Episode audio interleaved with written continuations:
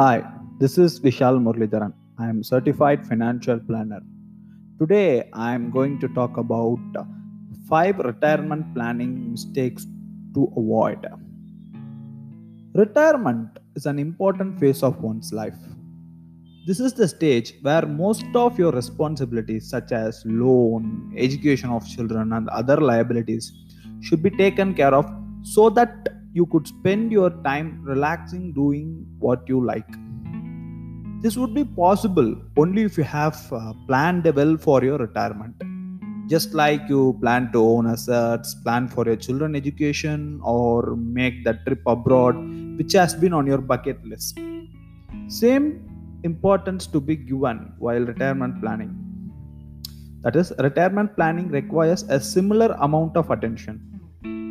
Till recently, retirement planning was never given any importance as people lived in joint families, received pensions, or were dependent on their children.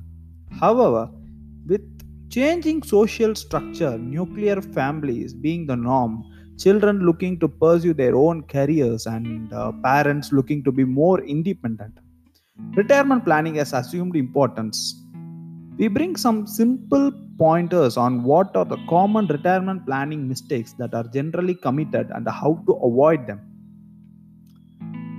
Not not starting early enough. This is one of the very common retirement planning mistakes committed by many. Often individuals start thinking and planning for retirement only when they approach retirement years. This is very wrong approach towards retirement. Ideally, Planning for retirement should start quite early in your career.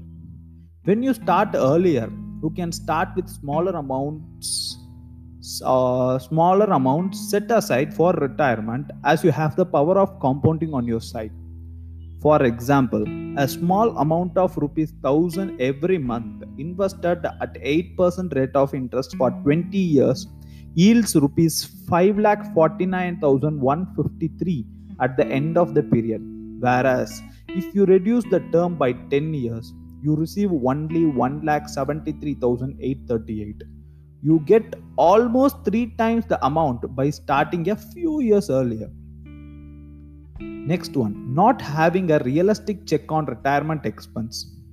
A retirement is an event that would happen sometime in the, sometime in the future. It is very essential for you to set your expectations right when it comes to expenses in your retired life. If you like to continue with your present standard of living, it is good if you can put a figure to your existing expenses and deduce your retirement expenses from that figure. During retirement, your day to day travel and fuel expenses may reduce. However, at the same time, you may need to cater for more expenses when it comes to salaries, for help, uh, medical aid, security system, etc. etc. Whatever the expenses are, an important figure that you need to cater for is inflation. For example, an expense that cost you rupees 10000 per month now will cost you rupees 26532 after 20 years at 5% inflation so when you plan for retirement expenses ensure you account for the future expenses considering inflation. Next one inappropriate asset allocation. Once you have a figure at hand for your retirement years, it is equally important for you to invest in appropriate assets which will grow to provide you the amount that you need for retirement. If you are too aggressive and risk taking, then fluctuations or unforeseen events in the market may wipe out your retirement kitty. On the other hand, a too conservative approach may not yield you enough for your retirement years.